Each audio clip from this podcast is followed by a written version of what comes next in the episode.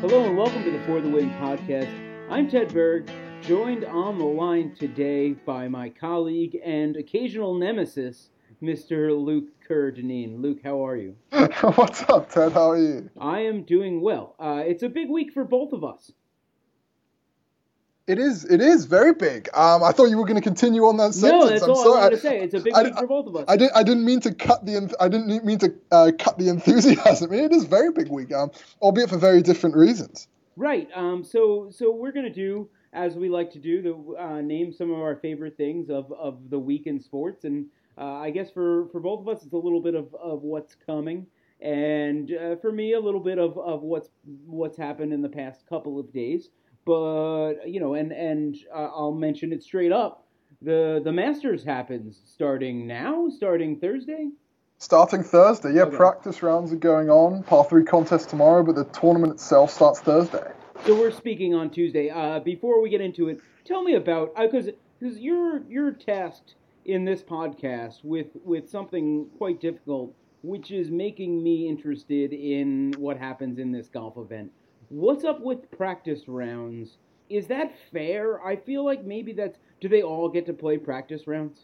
They all get to play as many practice rounds as they want. But the, it's actually quite interesting you say that because I've never see like the. uh, Can I just back up and say the really interesting thing every time that we talk about golf and and I presume you feel the same whenever I talk about baseball, is that when the other person has like such an outsider view of these sports, you start like posing these questions that you never actually think about, but you're actually kind of right in some ways. So like for example, like it is kind of unfair because when you're when you've already won at the Masters, then you're essentially guaranteed to be able to play it when like if you're Tiger Woods or Phil Mickelson rather, um, you can play the Masters kind of at any given point in time that you want.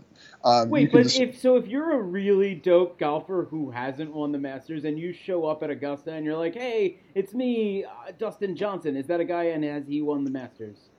he hasn't won the Masters. Okay, no. so great. That's a good example, right? That's a famous golfer guy I'm aware of, and he shows up at Augusta and like knocks on the door in say the middle of June, and it's like, "Oh, it's me, Dustin jo- Johnson. Can I come play here?" They're like, "No, sorry."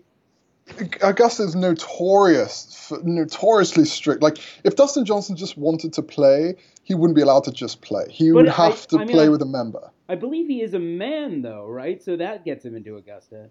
Yeah, yeah, no, he is a man, um, which which gets him in. Though they do have female members now, just to put that out right. in in its defense. Super Um, woke at, at down in Augusta these days.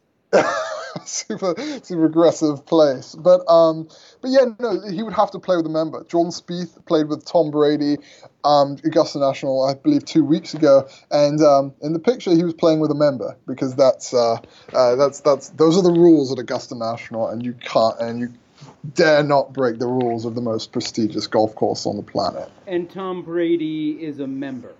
No, no, no. Tom Brady. Sorry, I should have clarified. He and Tom Brady played. Spieth and Brady played with a member. Okay. But like, if it was just Spieth and him, no, they wouldn't. They wouldn't just let them out. They'd have to sort of play with a member. I think you can make a fairly. Tom Brady is a member, but I won't go into that. Uh, let's let's, um, let's let's get into. So I want to start though. I want to get back to. We're gonna get back to golf. We're gonna talk about golf stuff, and you're gonna sell me on on what's interesting about the Masters and and everything else. And and sounds like a fairly interesting event coming up for a variety of reasons. We'll talk all about them, but I get to go first with my favorite thing, and my very favorite thing in the world baseball started up this week. So that's my number one thing. It's it's that it was opening day. I hate the new thing where now they play. It used to be they played one opening night game on Sunday night before the season started proper on Monday. Now they're playing three. It's dumb. It cheapens the whole idea of opening day. I get that baseball probably makes a lot more money off it. I get that. I like many many baseball fans I know spent my whole day Sunday watching live baseball, which I wouldn't if it were, you know, on a Monday because I would be at a game, and so this afforded me the opportunity to watch all three of those games. There's a lot to that decision that probably makes sense. I don't particularly like it, but what I do like are early season performances. Uh, It's been such a story for baseball about stars, and and now you know uh, the baseball players you know, right? Lou, uh, Derek Jeter, Alex Rodriguez, David Ortiz have all retired. They're Mariano Rivera, like the, all the famous guys of the past generation are gone now, and and there's sort of this vacancy for baseball megastars. Bryce Harper is kind of the guy everyone knows because he's been tapped since birth, basically, to be the chosen one in baseball. Uh, but you know, Mike Trout is a, is is the best player, and I've been fairly invested in you know growing his his name and and his reputation myself. Uh, there's a lot of great players right now. Uh, probably more great young players than the game has ever really ever seen before.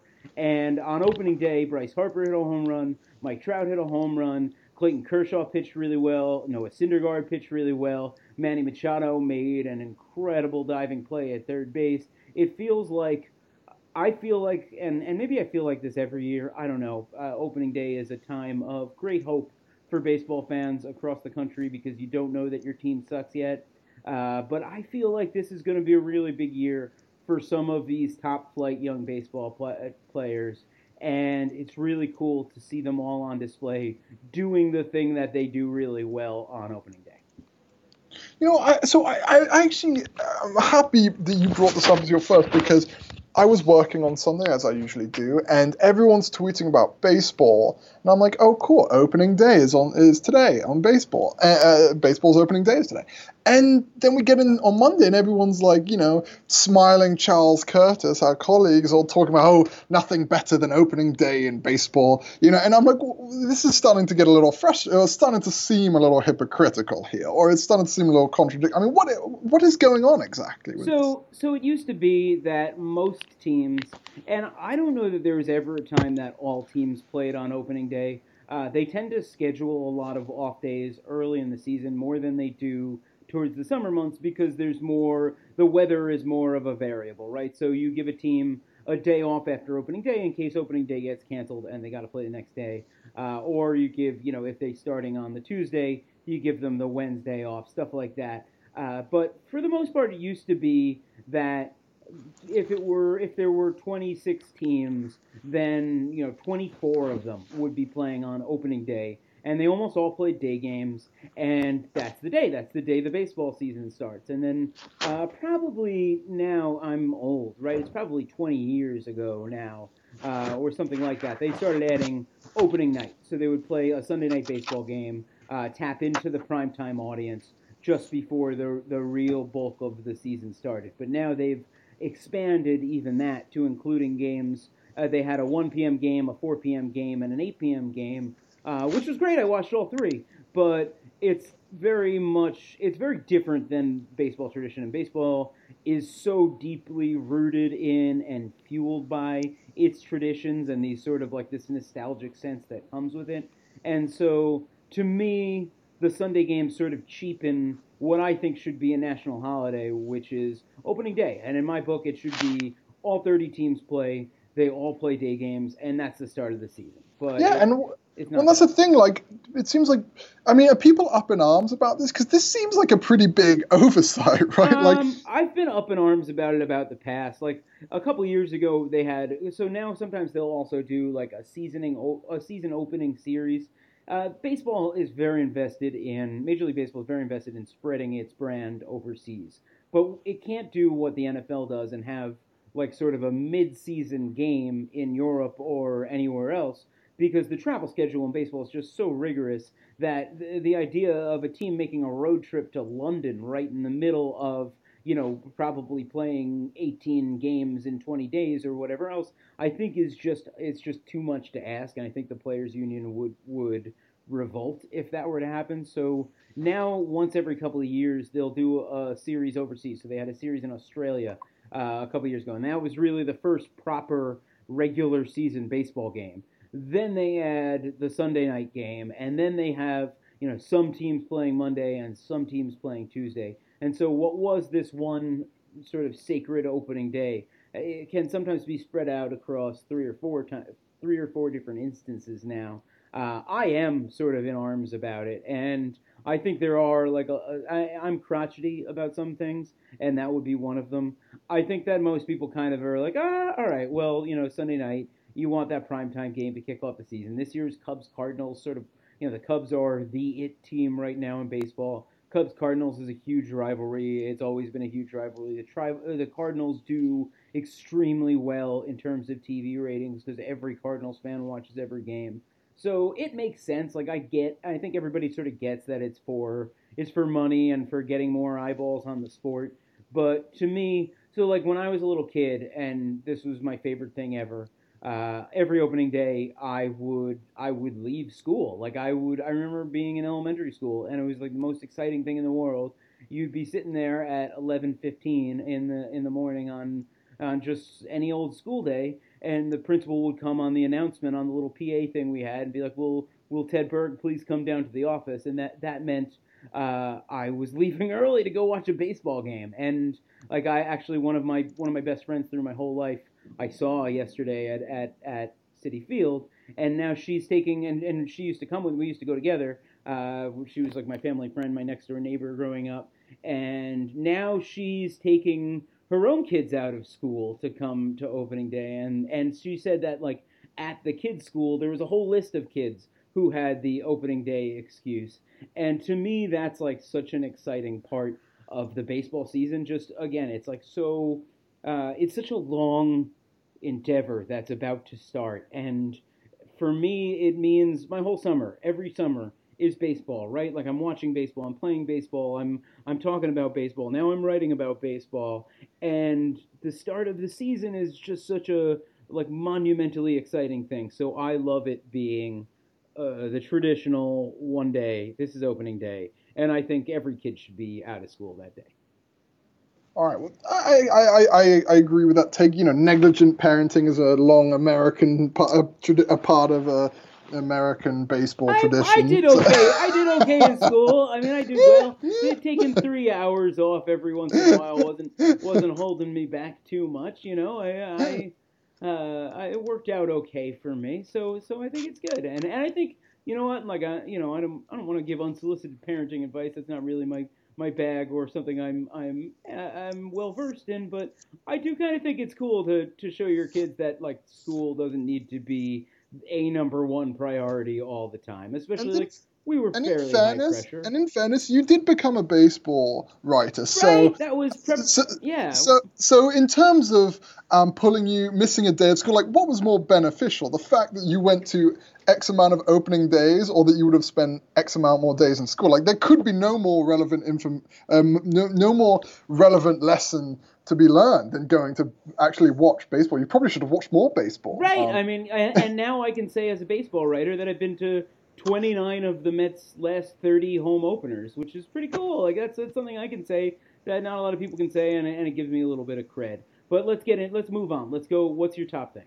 So my first topic, um, it's it, you know what I'll, I'll I'll talk about how the Masters every single year voluntarily and willingly leaves hundreds of millions of dollars on the table. And it's an interesting contrast between, you know, baseball, a, a, a game that's very proud of its traditions, as golf is, but it's leaving um, it's leaving one of those behind an opening day because it's because they're rather just cash in at this point. The Masters does exactly the opposite. When push comes to shove, when it comes to the question between maintaining its traditions or uh, grabbing money, they always lean towards maintaining tradition. Now, it's well, give me an example. Give me an example of why they're leaving hundreds of millions of dollars on the table. Okay, so we're going to talk about food in a bit, but yeah, um, that's my there's a reason. Thing. So don't, so don't don't. I'm not gonna I'm not gonna spoil it, but don't scoop me. but basically the way most sporting events work. If you look at the Super Bowl, for example, the NFL has the Super Bowl. It goes out and then it, it goes to a television. It goes to a television network and says, or you know, in the Super Bowl's case, bunch of television networks, and it essentially creates a bidding war for this product, right? And so you know, Fox Sports will will spend ungodly amounts of money purchasing the Super Bowl, which then they'll okay sort of laying out because then they'll um, they'll leverage that audience. Make, make, it all back and They'll then make some. it all Right. back and more with um, with advertising. So the way the Masters work is they don't even bother trying. They, they have the most. They're sitting on the most valuable golf event, one of the most valuable sporting events in the world, and they don't even bother negotiating it out. What the the way it works is they have a long-standing agreement with CBS. Um, that they they selectively chose CBS and continue choosing CBS because they like the way because essentially they like the business partnership they have. Augusta maintains full control over its over its product essentially, and um, the way this works is that it will allow CBS to broadcast it, and whatever costs that it, and whatever it costs CBS to build the infrastructure required to broadcast this event at the very end of it all, they'll essentially send a bill to Augusta National and they'll say, you know, I, I spent $30 million or whatever, that's uh, $30 million, let's just pull a random number out of the air, um, getting staff down there and crews and cameras and everything set up. And Augusta, Augusta National will inspect the bill and then they'll just hand it over to its business partners, its corporate partners, who are, uh, let's say, IBM, uh, of course, a big one, and there, there are a few others, who will then just me- who will just match the bill. So Wait, Augusta so, National. so CBS doesn't pay to broadcast the Masters? No, it sends it sends the art it sends the masters a bill essentially and says this is what it cost us to broadcast the masters. Is that because eh, I'm sorry? Is that because everyone involved at Augusta National just has like such an inconceivable amount of money that they don't even need to gain what they're going to gain from selling those broadcast rights? yeah, exactly. And like that's the thing. Like the currency. But you present that as a good thing, and I'm not sure it's a good thing. well, it's it's just an interesting thing. Okay, It's and definitely so interesting. the, so it, we're talking about currency here, but the thing that I, I implore you to keep in mind, and everybody who wants to understand Augusta National to keep in mind, is that this place deals in currency, but it doesn't consider money a very valuable part of currency, if that makes sense. I mean, the way the currency it chooses to deal with is prestige, tradition, image. These are the kind of things, these are the currencies that they value a lot more than money. so well, when it, wait, wait, because I'm a cynic. I'm a cynic, and so now you're saying, so you're saying they they value prestige and tradition and all these things. What does it cost? What does it cost to be a member at Augusta National? Do you have any idea? Not as much. I have no. I don't know what it is right now, but um, for, considering it's one of the swankiest, most exclusive, best golf courses and clubs in the world, um, it's not as much as you might think. I believe it's some dues are somewhere in the.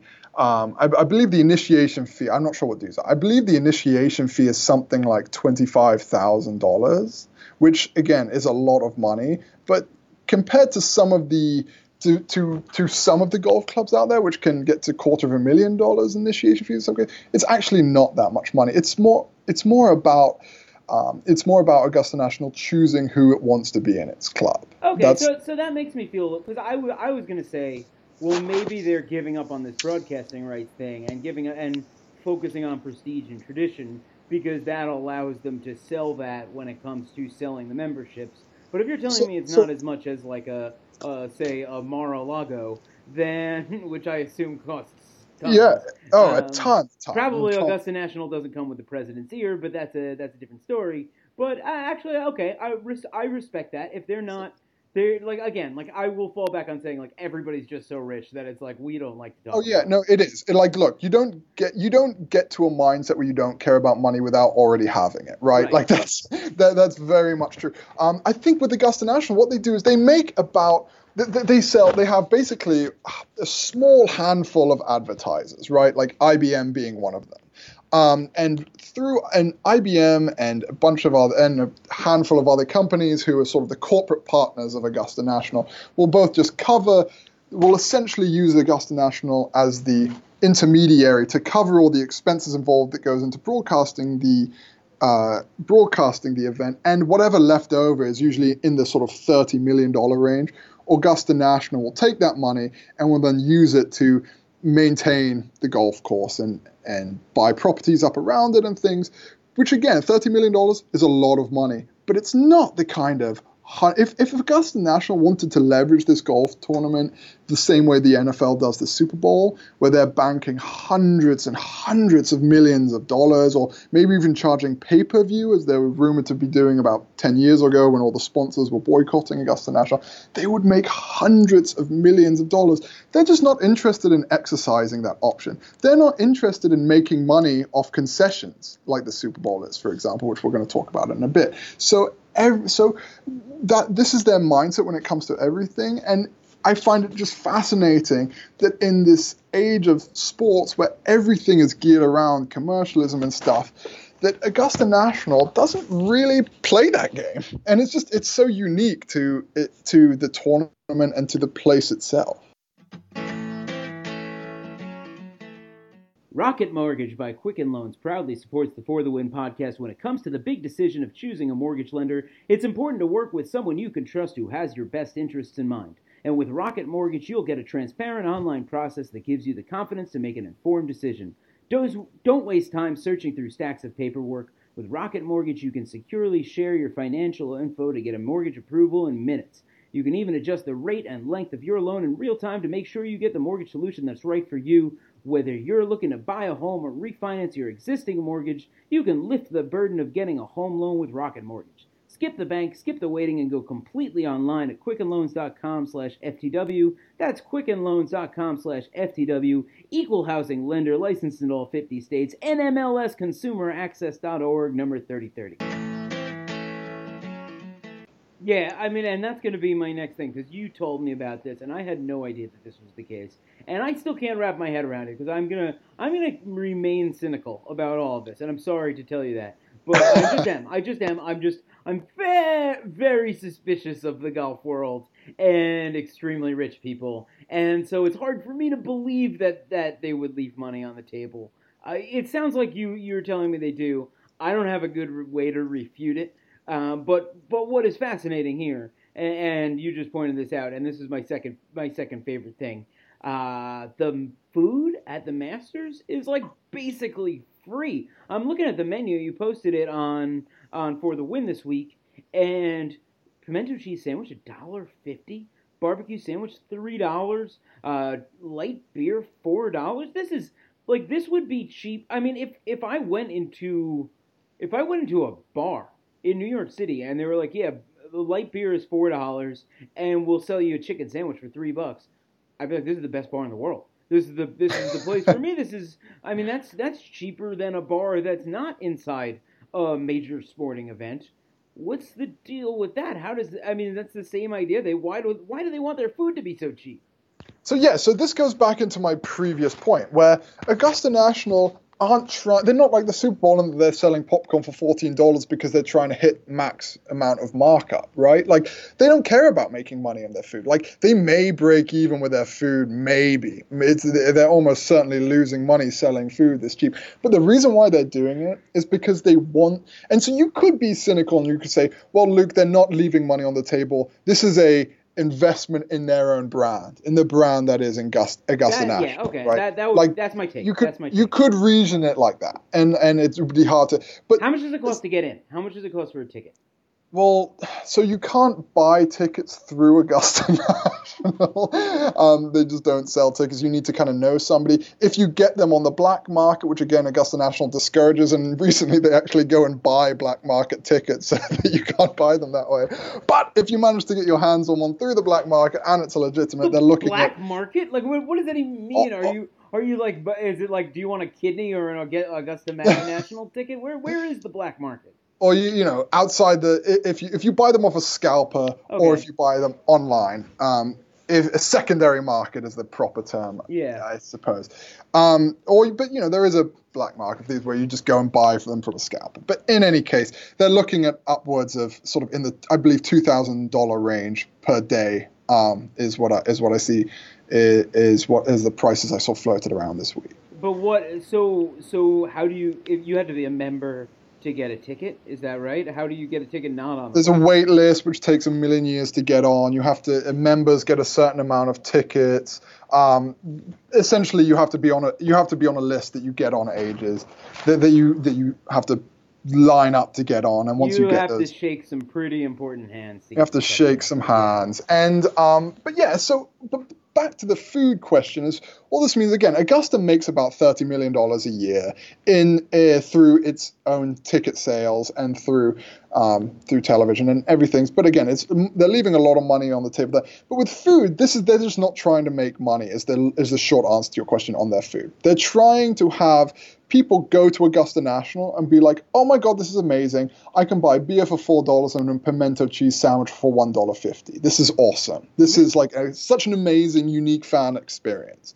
So that's that's what they're trying to do. They're trying to have you go to Augusta National in person and be like, and go back to your friend and say, "This is it's the most incredible place on earth. I bought an amazing pimento cheese sandwich for less than two bucks." That's what the motivation is for this. It it sounds like, uh, it, what's wait I I this sounds too good to be true. I'm sorry. I just this sounds this all sounds too good to be true. Is there like a seedy underbelly or something? Are they are they like making food out of people? What's that? What's happening?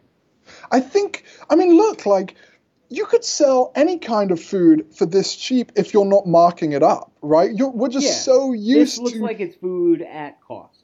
this. Is essentially food. At, well, it is food at cost, Except right? the beer. I would say the beer. I mean, a, a, a four dollar Bud Light is probably there's Yep. some markup there, but Yep, there's who knows some what mark- licensing fees and, and alcohol licenses they need to sell to sell beer there. Exactly. But yeah, like again, we're just so used to going to, especially at sporting events where the markup is so high because there's no other options to buy beer. So they can charge 15 bucks for a beer and you'd be like, oh, this is this is good. This is a deal.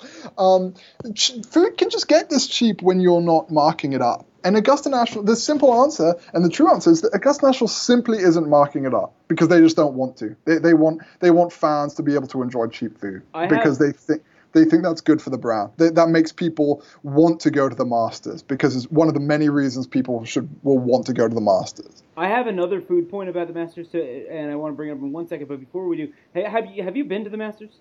I have twice. Um, have you had this food? Is it good? I have. It's very good. Pimento cheese. If some people love the egg salad sandwich, I'm a diehard pimento cheese lover. Both available for $1.50, so you can really have both, and it's just not going to make too much of a dent. No. If you have both for the price I just paid for churros on the subway from a woman selling them off a cart. So now, to uh, be fair, these aren't huge sandwiches. Like they're they're yeah, but they're still sandwiches. they're still sandwiches, yes, I, but they're not Subway footlongs. You know, they're they're Yeah, but Subway foot, footlongs are gross. Uh, have you had the Have you had the Georgia peach ice cream sandwich? I haven't actually. No. That that is speaking my name right now. I'm looking at the menu. Two dollars for peach. I feel like peach ice cream to me is like a very underrated ice cream flavor. Very uncommon still, even though peach flavored stuff is so good.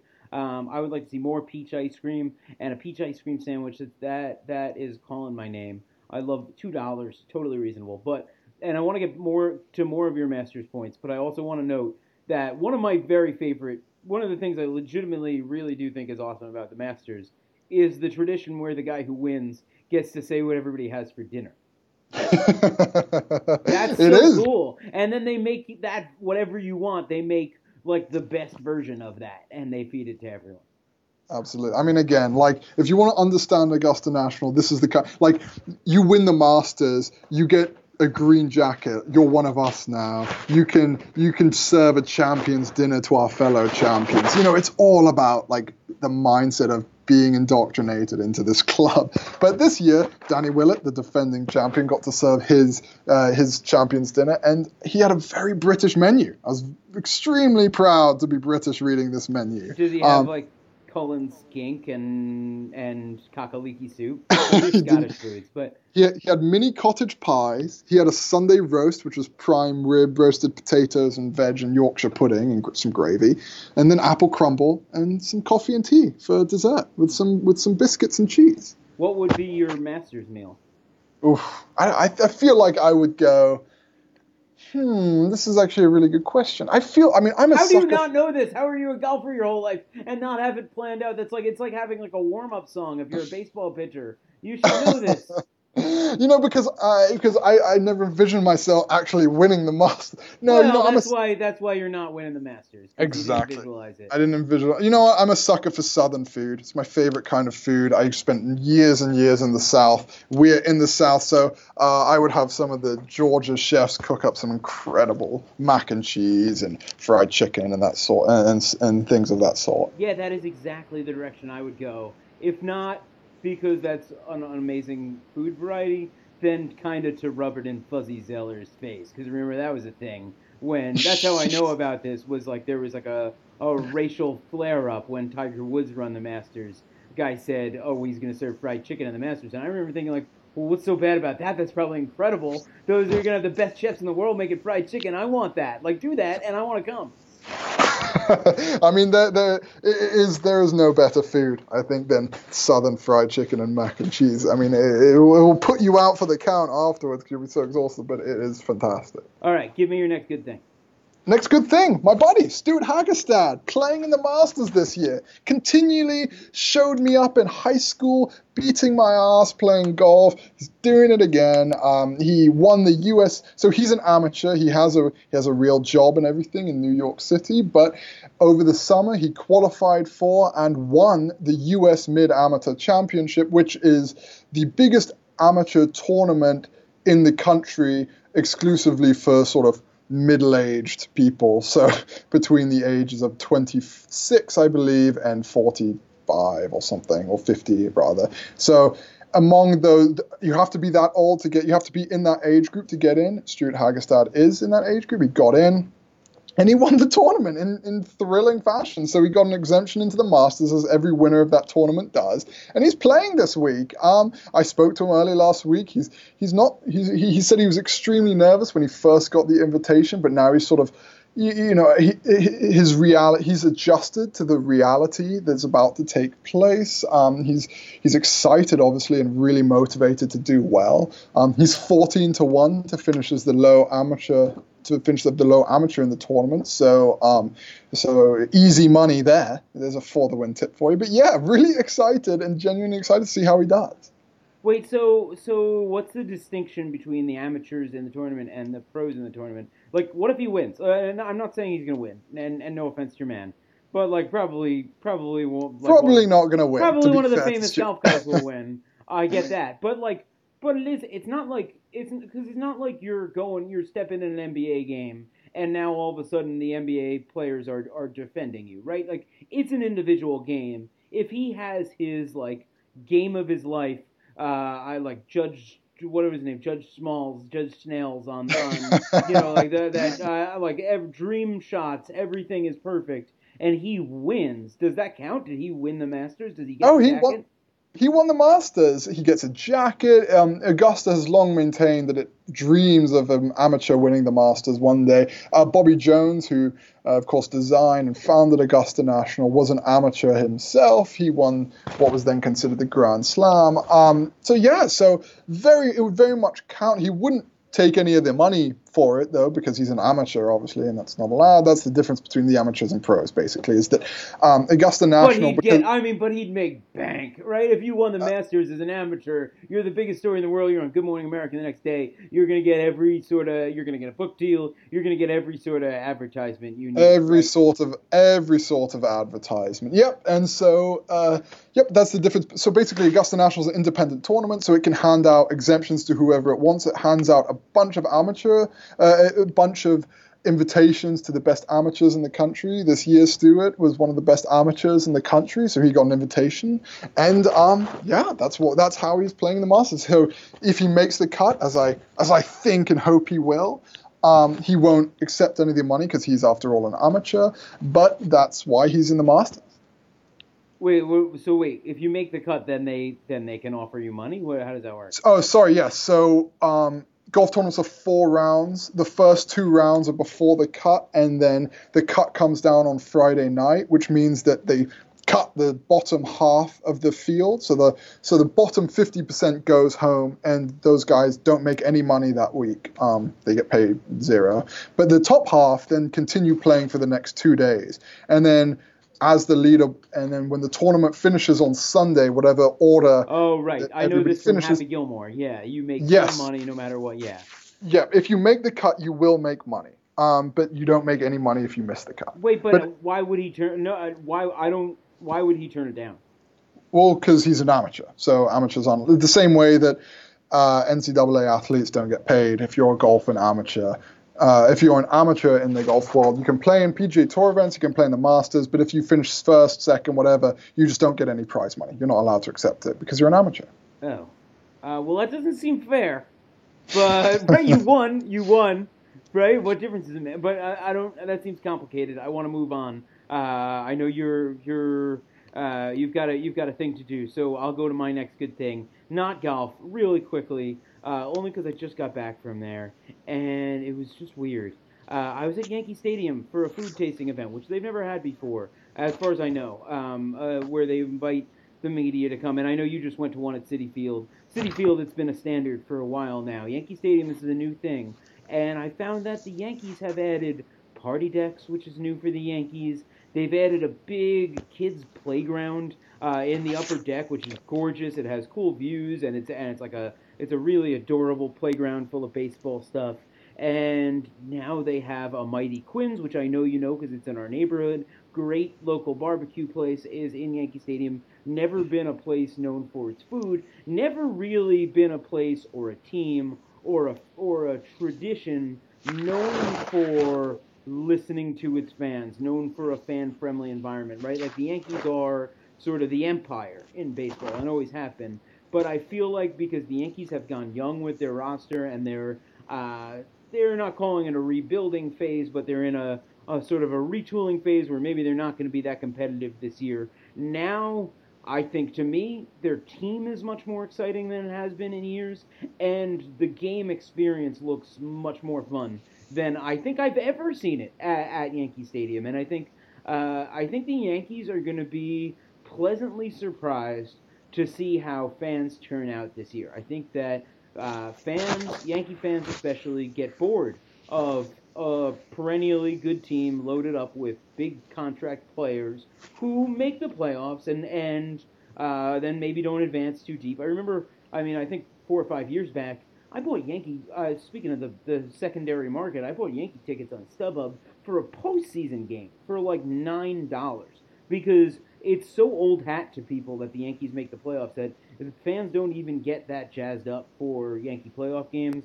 I think that the youth movement, I think that having a bunch of homegrown and, and in-house players that fans can see develop in front of their eyes is going to make people really, really excited about that team again. And I think, to the Yankees' credit, they've now done a really good job sort of repurposing the team and the stadium to be something that will be a little bit more exciting and that people won't be bored of and that won't be the same old Yankee thing, which is just like, okay, we'll sign the five most expensive free agents every offseason and, and keep competing that way. Can I just back up and say that not only thank you for going on holiday during the Citi Field Food Expo or whatever it's officially called, so thank you for that invitation, but also thank you for the fantastic advice beforehand. Ted, so listeners of the podcast, Ted, an expert in all matters, but especially the matters of stadium food, said, Look, man, or look, men in the case, because Charles Kurtz was with me, when you find something you like, Oh, they said, don't waste your stomach, empty stomach space eating the things you only kind of like. Wait for the stuff you really like and load up on those. So, you know what? There were a few things early, and I tasted them. I was like, you know what? These are pretty good. I would usually probably keep eating this, but I just heard your voice ringing in my head. You know, say, say, save the save the stomach space. And as I got further through the show, my colleague who didn't quite Charles didn't quite heed your advice as well. He was starting to get very full, eating all the sort of B plus food. I saved the stomach room for A plus food, and it was a fantastic piece of advice because I just loaded up on all the delicious food. So thank you for that. Yeah, I mean, it, it goes against my instincts to throw out food. I try really hard not to waste too much food, and you kind of have to at those events, you know. And and like I said, like just if you're halfway through something and you're like, this isn't only okay, you just got to throw it out and keep moving because there's so much more food to come, and you're never gonna eat all the things you want to eat. So you gotta, yeah, you gotta say, you gotta pace yourself, really. Yep, and Charles did the thing where he felt bad about throwing away the food, so he ate it and was full by the time he got to the cookie dough. It was just, you know, I, I looked at him with pity as I scoffed down all the cookie dough I could eat. I so. heard about the cookie dough. I didn't. I didn't see your video. I was, like you said, I was on vacation. But I, like three different people at the Yankees thing today were like, "Oh, you missed the cookie dough." All right, it was fantastic. I mean, it's essentially they just it's incredibly sweet. First of all, so like prepare if you get it, but delicious, and um, they literally scoop it in like it's ice cream, except it's cookie dough, um, and it's fantastic. Yeah, the Mets have been pushing the limits with food for a long time, so uh, good for them. I, I, that is that event is my number one day of the year, and while my vacation was awesome, uh, missing on the Mets food tour was that stung a little bit. It stung. Like I, I feel like uh, it was like multiple people have been like, "Hey, I didn't see you at the food thing," because like I usually embarrass myself so much that people like remember like, "Oh God, like I ate a lot, but at least I didn't disgust everybody like that guy did." Uh, yeah, I because think I'm that guy. Yeah, it makes sense now. You know, we held a minute of silence because everybody assumed that if you weren't there, you must be dead. Um, so now that makes sense looking Yeah. back on that. Yeah, that does make sense. Give me your last good thing. Last good thing, or it's not a good thing, it's an interesting thing, is that the weather's going to be atrocious this week at Augusta National. I don't know if the weather plays a big role in calling baseball games, but it plays a massive role in determining who's going to win golf tournaments. 40 mile an hour winds on Thursday, rain and rain delays throughout the week. It means that players who hit the ball really, really far, guys like Dustin Johnson, who's already the favorite going in, are going to benefit from that because your roll is going to be so hard to come by that it's going to be all carry distance. Um, guys who can hit it a million miles. Dustin Johnson is one of them. Um, and also, it's going to help putters um, rather than putting greens being lightning fast and, and incredibly hard to hold with irons coming into the green they're going to be really soft so you can just throw darts in so again this is all lining up for a big hitter like Dustin Johnson or Rickie Fowler's my pick this week, a good ball striker, and somebody who uh, putting is obviously important, but it won't be as important as in years past. So just wanted to give a little news you can use to our readers out there. That is some news I can use. I will consider that when I make all of my Masters wagers. Do they do they cancel the Masters because of rain? Like if it rains so hard, will they be like, no, no, no, let's not go, anywhere? does everybody just golf in the rain?